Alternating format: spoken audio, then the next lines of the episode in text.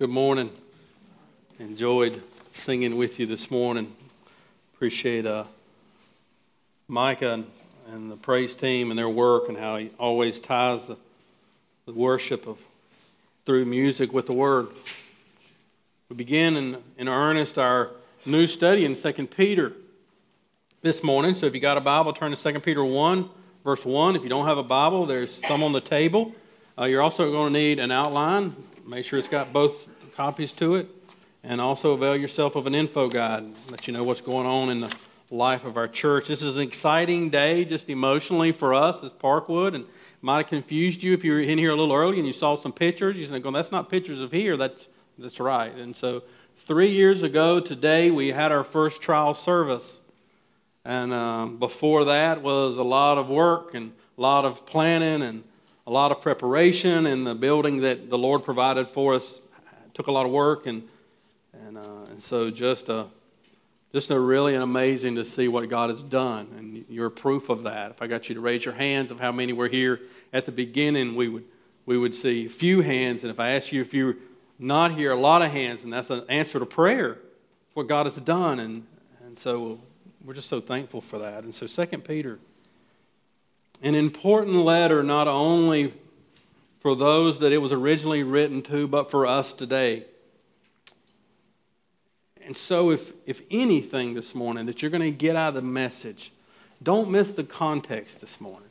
Because the context lays out the foundation and the understanding for the rest of the book. And what my fear is, is oftentimes many of us love 2 Peter chapter 3 and we quote it and we love many things that it says, but oftentimes we quote it out of context. And so the context this morning is really important. And so this message is going to lay out a little bit more in the introduction by way of context, but so stand with us now in honor of God's word as we begin in 2 Peter. And we begin in chapter 1 and verse 1. Simon Peter, a servant and apostle of Jesus Christ, to those who have obtained a faith of equal standing with ours by the righteousness of our God and Savior Jesus Christ May grace and peace be multiplied to you in the knowledge of God and of Jesus our Lord.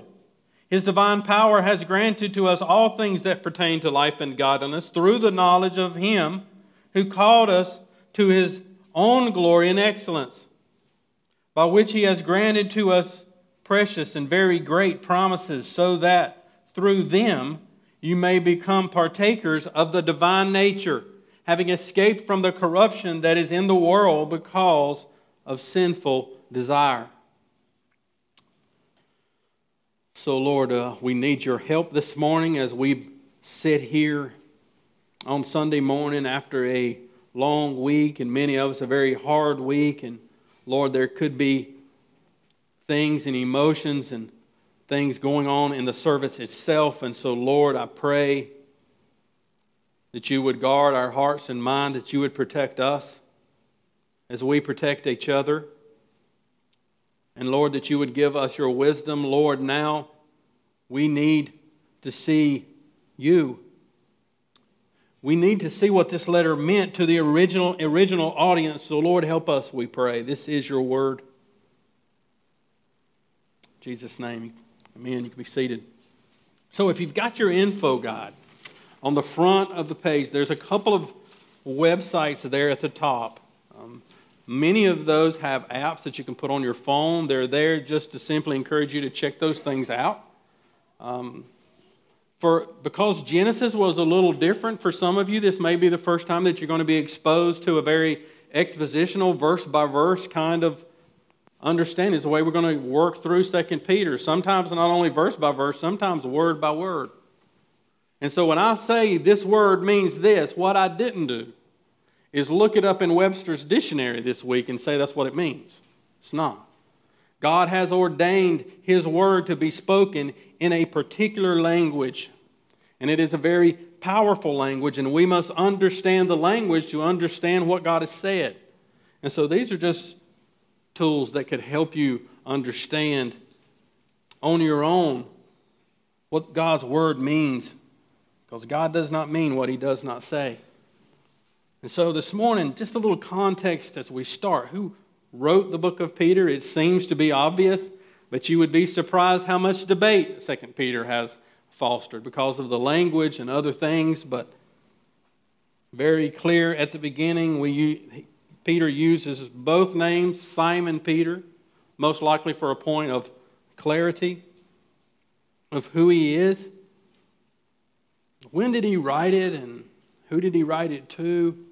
Most people think uh, 2 Peter was written shortly before his death. According to extra biblical accounts, both Paul and Peter was martyred by Nero shortly before Nero's death. And so that puts it before 68 AD. So most likely this letter was written somewhere around 65 to 68, although some put it a little earlier than that. Who's he writing to? I want you to see just a couple of clues. Their answer, the answer honestly is we're not completely 100% sure, other, other than the fact that they were believers. 2 Peter 3.15 says, if you notice there, that these people that originally received this letter had also received a letter from Paul. Our beloved brother Paul also wrote to you. We can also tell in 2 Peter 3, verse 1, that they had already received one letter from Peter, the second letter. So most people are assuming then that the first letter they received was 1 Peter. But there could have been another letter that wasn't preserved. We don't know for sure, but that gives us a couple of clues. Most people presume it was the same audience. If it was, it was Asia Minor, that's modern day Turkey.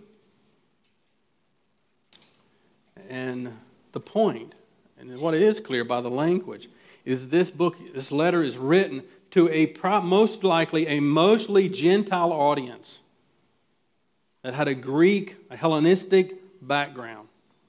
he writes in a particular way, and even some of the language that he uses is, is he's pulling from their own words when he uses them. And so it's if you read it in the original language, it's pretty amazing that this Jewish man meets these Gentiles right where they, right where they are. So, why did he write it? And this is important. He writes this letter. In other words, these, most of these epistles, we, we must not think that they're written up in some kind of ivory tower, sequestered along with a wax candle, working on it for years for this treatise and this masterpiece. No, these were letters that were written to address problems. The church was having a problem, and so they wrote a letter to address the problem. And here's the problem it's false teachers. They, and see, false teachers, they don't, they don't do frontal attacks. In other words, there could be a false teacher in here today. They're going to come and sit beside of you. They're going to make friends with you. They're going to have common interests, but make no mistake. They mean to spiritually derail you. So this was the problem. This were, these were Hellenistic thinkers, these false teachers. People with this Greek, even some would say pre Gnostic kind of thinking. In other words, one of their core issues, and this drives through the whole rest of the letter, is they denied the second coming. They denied the future judgment. In other words, no eschatology here, no, no divine anything. You know, in other words, so what, is, what did this cause? because they wasn't they were saying there's no second coming there's god's not going to make everything right in the end. They lived however they wanted to live. They ascended to this knowledge but they lived like pigs. And they came into the church. They were attempting to adapt christianity to their hellenistic culture. This is important because they treated christianity like a wax nose that they could just stick on a culture and conform it to however they wanted to and peter says uh, no way. Make no mistake, in our rock star culture Christianity, to where people rent out coliseums and fill it up to give people good advice and spiritual pep talks that's devoid of the gospel, it is alive and well in America today and all over the world. People who who, are, who get deceived by this, not only through going to their churches, but listening to them on the internet or on the TV, are deceived and they bring that deception into the body of Christ. And so, what does it produce in the life of church? It produces missionless Christians, Christians who come to church for comfort, not mission. For, not for equipping, but just so they can check it off their list. Peter's concerned about this. He's concerned that God's people stand and not fall. And so we see this tension beginning in the very beginning. So, how's he going to do this in this letter?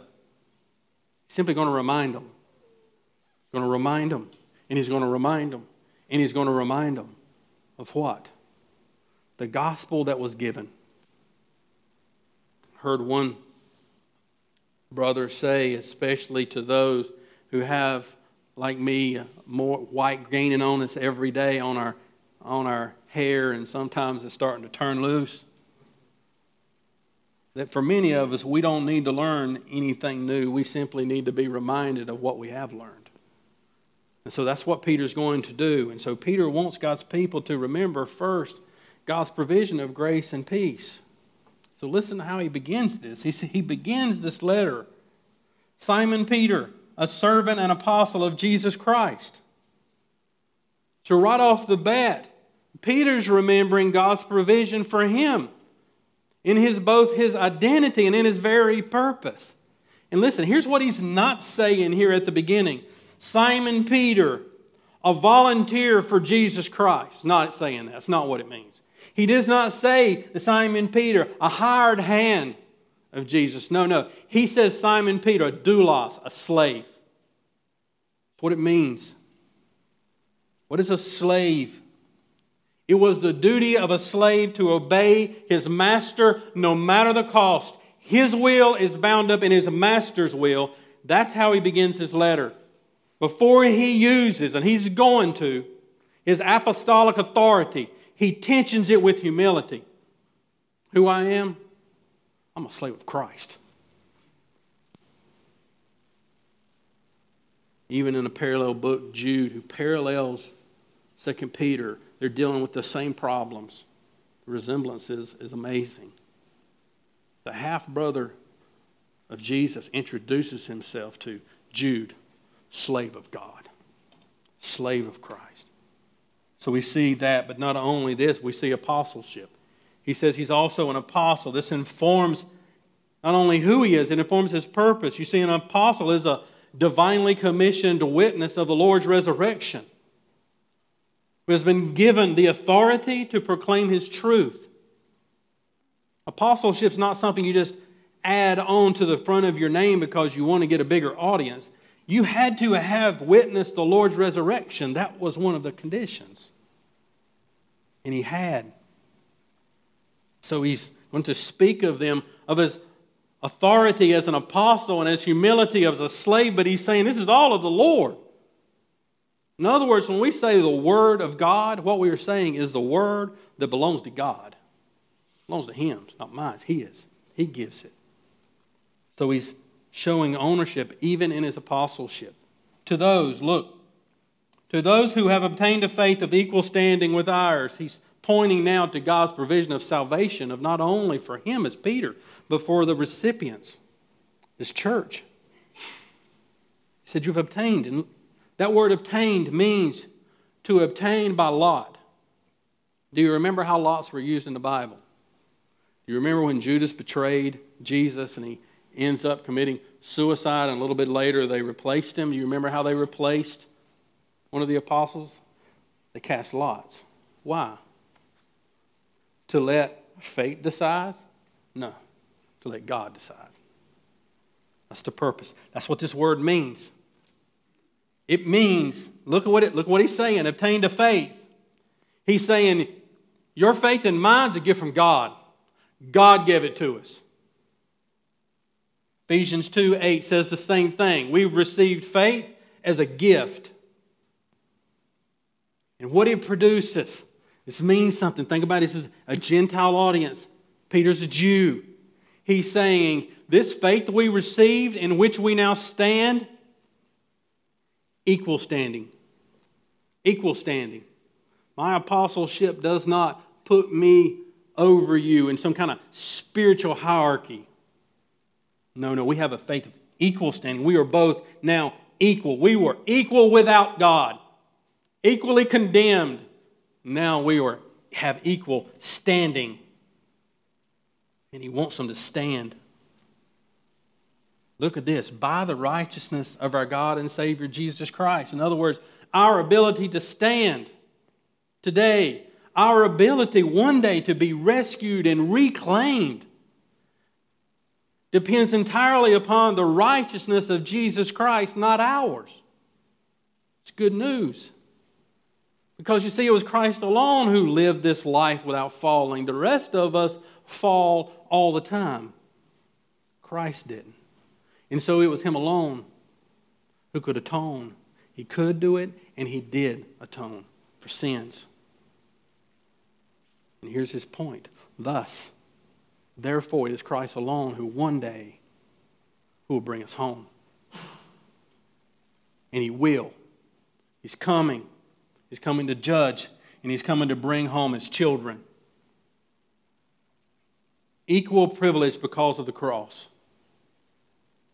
The way he introduces himself. And he, Christ, is both God and Savior. Look at the text. With ours, by the righteousness of God, our God and Savior Jesus Christ. There is a complete absence of the Greek article before Savior. If you were reading the original language, it would make a lot of sense that both God and Savior is being ascribed to one person, Jesus Christ. This is an emphatic claim that Jesus Christ is God. It is not distinguishing. And it is Him who brings blessings and peace. He, wants, he said he brings us blessings and peace, and he wants this peace to be multiplied. Turn with me to Romans 5 1 and 2. So, grace and peace here is put together to describe the, this blessed condition of being right with God. What does it mean to be right with God? Romans 5 1 and 2. Therefore, since we have been justified by faith, we have peace with God through our Lord Jesus Christ. Through him, we have also obtained access by his faith into this grace in which we stand, and we rejoice in the hope of the glory of God. In other words, what is it, what's, what he's saying in Second Peter is that our grace and peace, yes, it had a beginning time. Once we did not have grace, once we had not received mercy, now we have. Once we we're enemies of God. Now we have peace with God. But it doesn't exist in a vacuum, it's meant to be multiplied. And it's multiplied in our actual lives. And so the flashing light, as, he, as, as Peter writes his introduction, is false teaching. This is the problem. This is the purpose of writing the letter.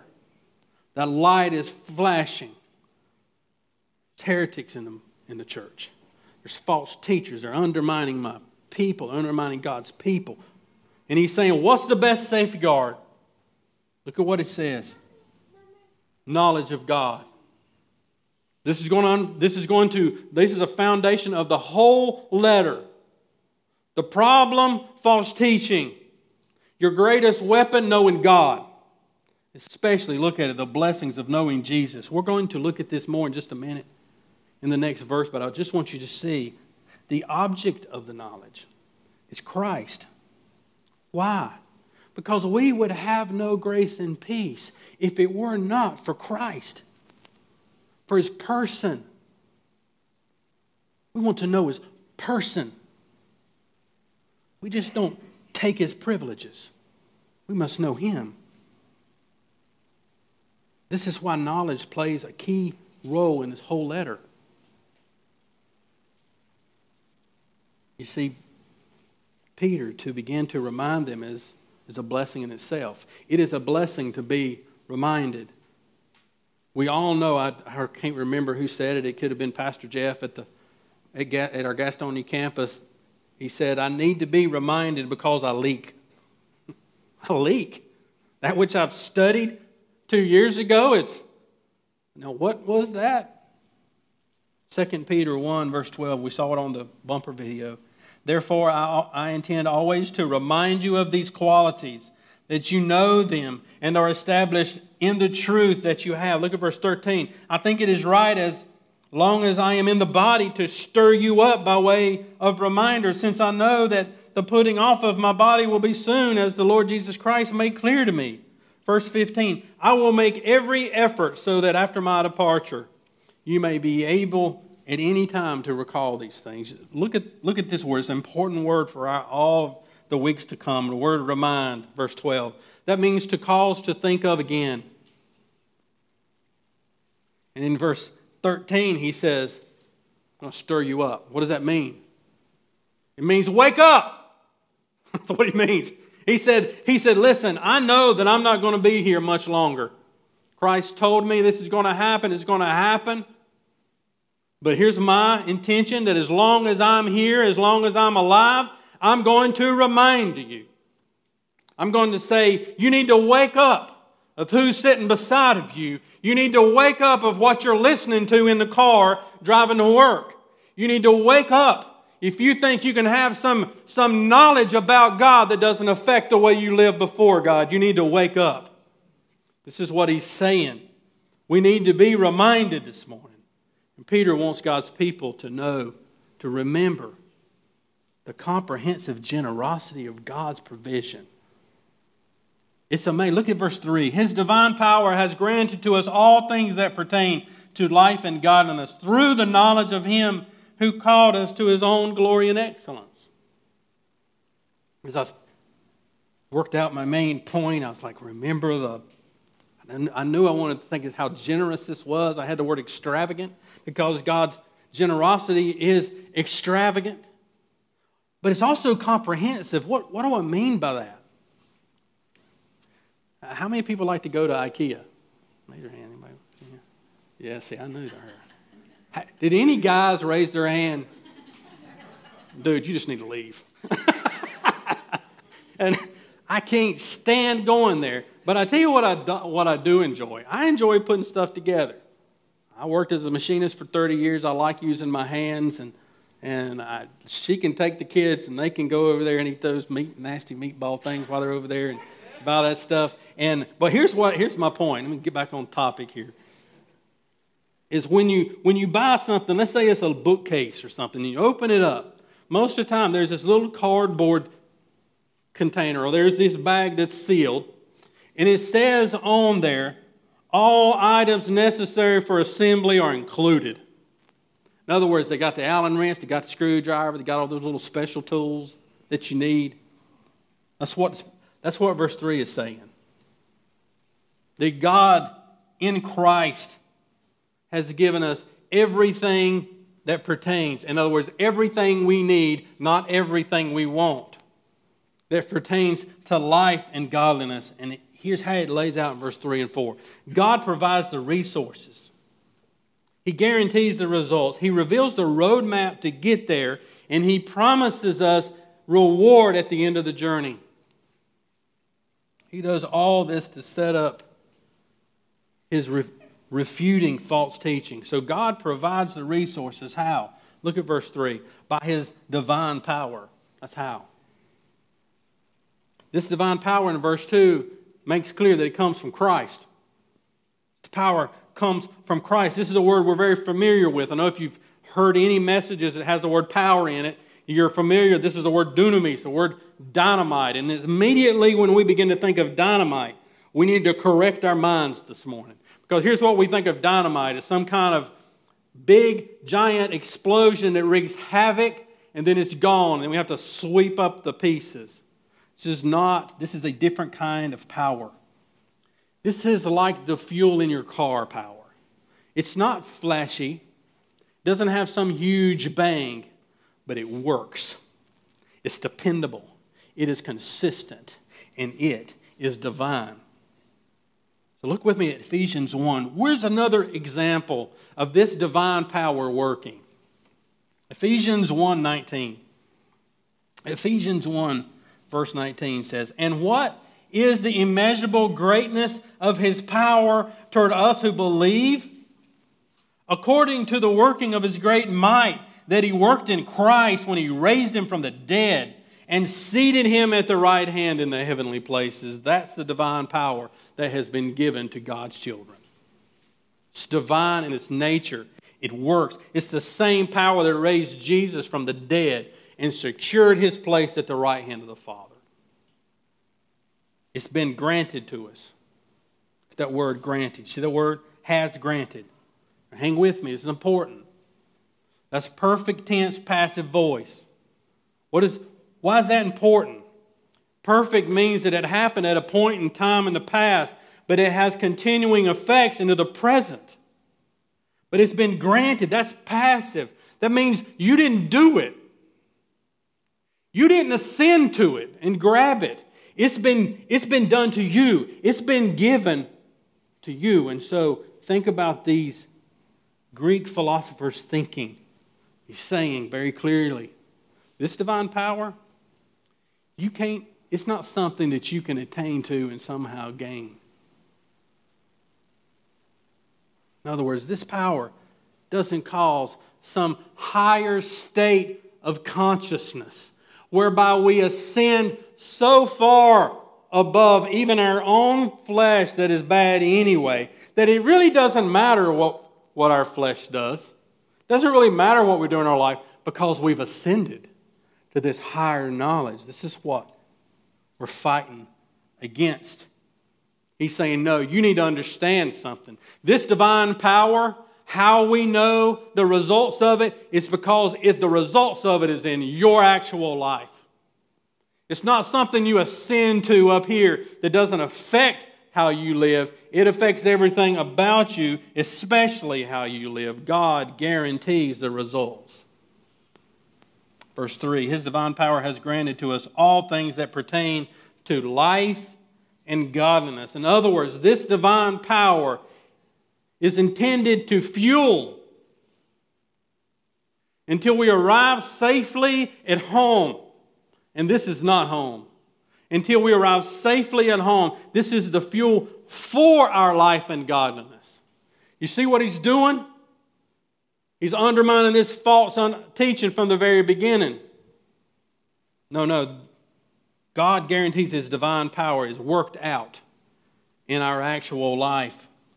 We're going to look at this more next week, but this is both life and godliness. Godliness is practical conduct. Going to see that as we talk next week. In other words, Christ provides everything necessary for us to flesh out this Christian life in our actual life. He promises it. Next week, we'll look at this progressive maturity that extends through our whole life. But this is his point. There is something coming. And here's what he's here's what he's saying God does not do. Here's salvation. Knock yourself out. Good luck. It's not what he does. He said he gives us, he promises us everything necessary to accomplish what God has ordained for us to accomplish. So God provides the divine power. He guarantees the results in our actual godly lives. But listen, God includes the roadmap. How do we get there? How do I experience this divine power? So I, I, enjoy riding a motorcycle. I don't get to do it much, but when I do, I enjoy it. I used to try GPS. That didn't work very well riding a motorcycle. You can't look at it and see what's going, and you can't. It just didn't work for me. And so I, I, like a, I like a paper map. So I put on my leather jacket. See, I wish Rick was here. See, he, he could relate to this. I, I, put on my leather jacket, got my zipper, and I unplugged my zipper, and I, I got my little paper map, and I got it folded up except for destination around where I'm at. And I pick a road the most back road I can find. That's it. Then I drive it to a certain place and I pull out my map again till I, till I get to my destination. So, how does God infuse into our actual lives the divine power to stand? How do we get there? How do we stand and not fall? Peter is very clear. God his divine power has granted to us all things that pertain to life and godliness. In verse 3, and godliness through the knowledge of Him. And so I don't have a mystical pill this morning. I don't have seven secrets for a successful life. I only have what Peter had to give. If you want to experience divine power in your life, the path to get there is knowing God. There's no other way. Verses 2 and verses 3, he uses the word epignosis. Most people would recognize gnosis, it just means knowledge. He adds epi in front of it. This is full knowledge, the most intimate kind of knowledge. But also, look with me in 2 Peter. Look down at verses 5 and 6. We're going to look at those next week. But you see the same word knowledge? It's different. It's the word gnosis. And so we have gnosis and we have epignosis within a couple of verses of each other. And so here in the text, he's talking about the most intimate kind of knowledge, full knowledge. Gnosis is a practical knowledge, wisdom, understanding, good sense. We're going to look at that next week. But listen, both together represents the knowledge of God. There is a beginning to where at our conversion, God grants to us this knowledge to be able to see Him.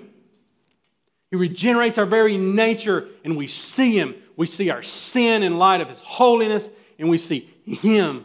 We put our faith in Him. This is the beginning. But He extends our whole life. But listen to me biblical writers never, they never divorce the head from the heart in terms of our spiritual growth. Think about this with me. If we think that, that Christ and our relationship to Him is just this intimate emotion and feeling, it would be like having a GPS and I got to go to Georgia and I don't know where I'm going. And I pull up my GPS and I say, okay, I'm going to Georgia in this location. And, and my, my GPS begins to talk to me. It says, good morning, Stephen. How you doing this morning? It says, well, I need to go here. It says, well, Stephen, I've, your, your perspective on this is just as important as mine. I, I value your per- perception and, and you know, whatever you decide of how to get there, I am with you every step of the way. I mean, isn't that ridiculous? What you going to do? That, oh, you're really personal. But you give me no objective knowledge that's practical that I can understand. It helps me get to where I'm trying to go. That's not what Christ gives us. He gives us both the ability to know Him, the ability to love Him, the ability to desire Him, but He gives us objective, real knowledge in our everyday life. That's what He gives us. He gives us what we need. Peter is saying, Christ provides for you everything in your life to see that your actual life is conformed into the image of Christ. It's a promise. And for those who pray in God's will, that is the motivation of why we pray. So we as believers oftentimes limit this to I came to know Christ. But make sure you always clarify the point. Yes, there was a moment where you didn't know and now you do know, but if you do know now, you are wanting to know right now. That which happened to you in the past continues on to eternity. And it only grows. This is the secret to standing firm. Look at this. It says, through the knowledge, verse 3, through the knowledge of Him who called us by His own glory and excellence. Do you see the word who called? What does that mean?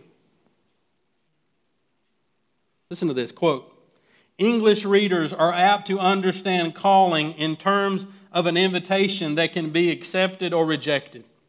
Peter has something deeper in mind. God's call is effective, awakening, and creating faith. This is why it is sure.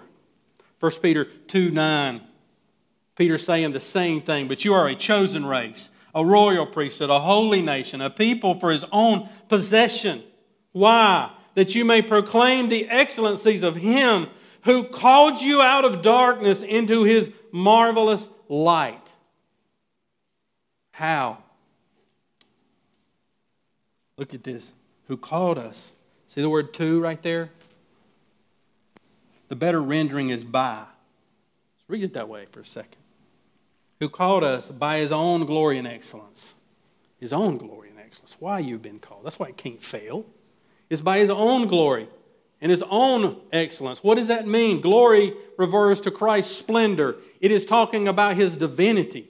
It is his majesty when we stand up and sing about the majesty of Christ. It's what we're reflecting. Glory, but also excellence. This is his moral goodness. He's saying that because he's going somewhere with this. He's pointing out Christ's moral excellence. Christianity knows nothing of someone who says how we live doesn't matter. Here's what he says Christ's moral excellence was necessary because he had to live a perfect life. In other words, if your morality doesn't matter, then does Christ not matter? Because if Christ's moral morality didn't matter, we would all be going to hell because he had to live a perfect life if he was going to atone for us, our sins. And so we display with our actual lives his moral excellence. That's our desire. It's because he is holy. We desire to be holy. These promises are precious. Do you see it? Look at verse 4. By which he granted to us very precious and very great promises, so that through them you may be partakers of the divine nature, having escaped from the corruption that is in the world that we as Christians inherit something, something that's precious. Why? Here's what he promises us to share in something and to escape something. So, what are we sharing in? What does it mean to share in the divine nature? We got to understand this is a context thing. That the context here is that these false teachers are saying there's no second coming. There's no divine judgment. This is a higher thinking and lower living kind of problem that he's dealing with. And so, what he's thinking is absolutely there is a now and a not yet to both of this partaking in the divine nature and escaping corruption. There's a now and a not yet, but here's what Peter wants to drive home there's a not yet coming. That's his focus. Peter wasn't saying that Christians will become gods these little deities, you need to pay attention to what we're listening to. Because oftentimes, these, these, when somebody begins to talk about speaking something into being, that's what they believe that they're little gods. This is not what Peter's saying, it's the exact opposite. He's not saying that we're going to be absorbed into some kind of great deity. He's saying this divine nature in its fullness will be experienced when Christ comes. We're going to share in its fullness. And yes, there's a now and a not yet. 1 John 3 2 helps us see the now and the not yet. It says, Beloved, we are God's children now. That's the now. What are you now? If you're in Christ, you're one of his children. And what will be has not yet appeared. But we know that when he appears, we shall be like him because we shall see him as he is. Do you see it? Same message. There's coming a sharing when we will see him as he is. But not only are we will one day we share completely in his divine nature, one day we will completely escape. But don't misunderstand that. He's not talking about an escapism theology. He's not talking about escaping suffering. Peter knows he's going to die, and he's not in the least bit worried about it. He's not, is he? He's like, I got a mission. I'm going to keep reminding you as long as I got breath in my lungs. What Nero wants to do, that's, in, that's, that's on God. God can take me when he wants to, but I've got a mission. So it's not about that. What is it about? It's having escaped from the corruption that is in the world because of sinful desire. he describes this ultimate Christian freedom freedom from things, freedom from the corruption of sin in our actual lives, in our actual bodies, in this actual world. And he says, that's coming. It's a promise. So, do you see what he's doing? He's saying these false teachers, by, by trying to remove the second coming, by trying to remove the divine judgment, he's undercutting, they're undercutting the whole gospel. Because if there, if there is no sure promise that one day I will be free from this body of sin and corruption, if one day it is not, it is not true that I will see him as he is, then the whole gospel is a sham. Because that's what he's promised in the beginning that what was broken will be made right. And if I cannot trust it, I cannot trust any of it. That's what's at stake here by what we believe. This corruption is real. I experienced that yesterday. What does that word mean? And so apparently we had an exterminator come out, and uh, Christine said, "I can't believe you're saying that," and uh, it's just true, you know. And uh, I had an exterminator come out. Apparently, there was a couple of mice underneath the crawl space, and so they put those little sticky traps underneath there. Well, the problem was they didn't tell us they did it, and they worked, worked really well. And so they put them right there at the crawl space door, and I'm going over there to work on something else, and I opened that door, and what did I experience? Corruption. What does this mean? Actively decaying. You listen to me this morning. You may think that your secret sin doesn't matter. The Bible says it's actively killing you. That's what it says. And to listen to someone who leaves it out of the message is to listen to false teaching. There is no beauty of the gospel without somebody understand that your sin is killing you. And in the, there is a second coming happen. And when, when that comes, judgment comes. And the misery that you face now is your best life now. Because when the second coming comes, if you do not have God's Christ righteousness covering you, you will stand naked before a holy God and give an account for everything that you've done. That's what he's saying is at stake here if we do not understand what we believe. Second Peter 2:19 says the promise, they promised him. Now he's talking about these false teachers now. They promised them freedom, but they themselves are slaves of corruption. You need to underline this in your Bible and put stars around it today. For whatever overcomes a person, to that he is enslaved. Are you enslaved today? Because Christ promised freedom. Look at Romans 6, verse 17. This is now but thanks be to God that you were once slaves of sin and have become obedient from the heart to the standard of teaching to which you were committed. Verse 18 Having been set free from sin and have become slaves of righteousness. That's how Peter introduced himself. I'm a slave of Christ, I'm a slave of righteousness. It's right now. But listen, Peter's main point this morning is pointing to the second coming. It's pointing to his return. Romans 8:21 says that, that the creation itself will be set free from its bondage of bondage to corruption. Listen to what it says, and obtain the freedom of the glory of the children of God. In other words, we messed everything up. We did. Our sin not only hurts us and those around us, it affects creation. And one day, He's going to return, and we will be glorified, those that are in Christ. And this creation will be set free from its bondage. There will be a new creation. This is a promise from God. He's saying, Oh, it's coming. It's coming. Revelation 21 is coming. It's a promise.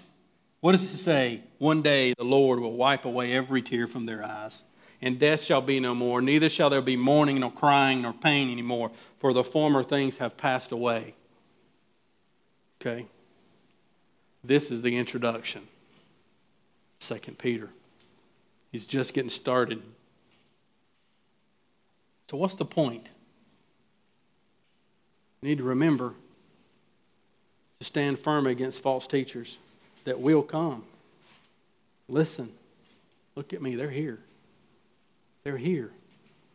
The greatest warning that I can give you this morning is not simply imminent persecution within the church, it is active false teaching that is going on right now. What are you doing to stand firm? How do I stand firm? Turn with me to Philippians 3. Remember, Philippians, Paul's in prison. How's Paul standing firm in prison? I mean, think about this with me. Think about if you were Paul. Most effective church planter on the face of the earth. You ever seen where he went, what he did on his feet? He's in prison. What, with all that I have to do, why would you stick me here? Here's, here's, how, here's what he understood. Verse 7 But whatever gain I had, I count it as loss for the sake of Christ. Indeed, I count everything as loss because of the surpassing worth of knowing Christ Jesus, my Lord. For his sake, I have suffered the loss of all things and count them rubbish. Why? In order that I may gain Christ and be found in him, not having a righteousness of my own, but that comes, that comes from the law, but that which comes through faith in Christ.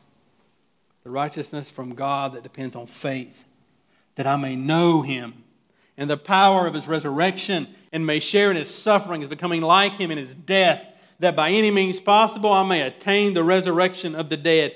Christ, Paul's life was driven by eternity.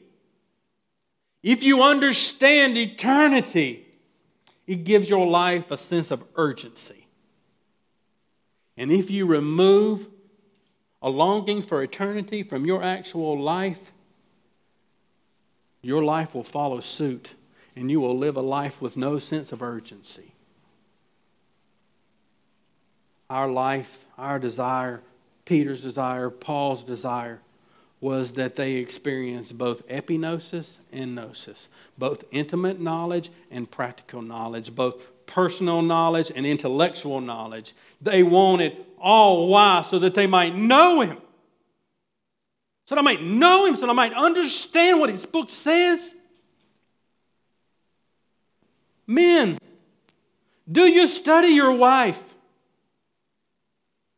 Do you know what makes her happy? What makes her sad? Do you know what she delights in and what she's afraid of? Do you know what she longs for? If she can have just a little bit of a moment or a little bit of a break or a little bit of anything, do you know what that is? And if your answer is yes, it is because you know someone that you love, you know somebody that you desire. The question is, why do we understand that in our relationships, but we miss it with God, the one who saves us? Jude, I said before, is a book that stands right beside of 2 Peter. Listen to what Jude 3 and 4 says. And we'll close with this.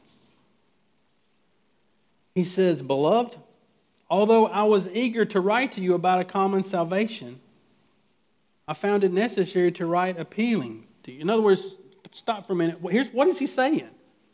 He's saying, I'd rather just write to you and talk about the, the wonder and the majesty of Christ, but I felt it necessary to write to you, appealing to you to contend for the faith once and all delivered to the saints. Why? Because of what was crept in in verse 4. For certain people have crept in unnoticed, who long ago were designated for this condemnation, ungodly people who pervert the grace of God into sensuality and deny our only Master, our Lord Jesus Christ. Notice with me in verse 3. It says, Brothers and sisters, contend for the faith. What does that mean? It means today, I urge you to remember that you exist on this earth to strenuously labor for the faith. That's what that means. God did not call you to an easy believism. God did not call you to make you and your family comfortable. He calls you to a mission to know Him and to make Him known. What we believe must be guarded. It must be protected, and we are responsible to do it. Do you know him? Are you prepared to defend his lordship? Because that's where they attack first. They'll attack his deity, they'll attack his humanity, but people hate lordship. And so, brothers and sisters, do you love it? Do you love the fact? Could you, would you stand at the end of a, uh, your, your biographical of yourself and say, Stephen, slave of God?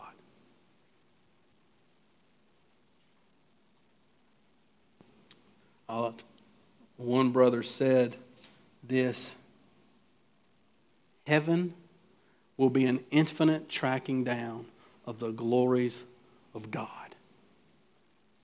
When does that begin? It begins now.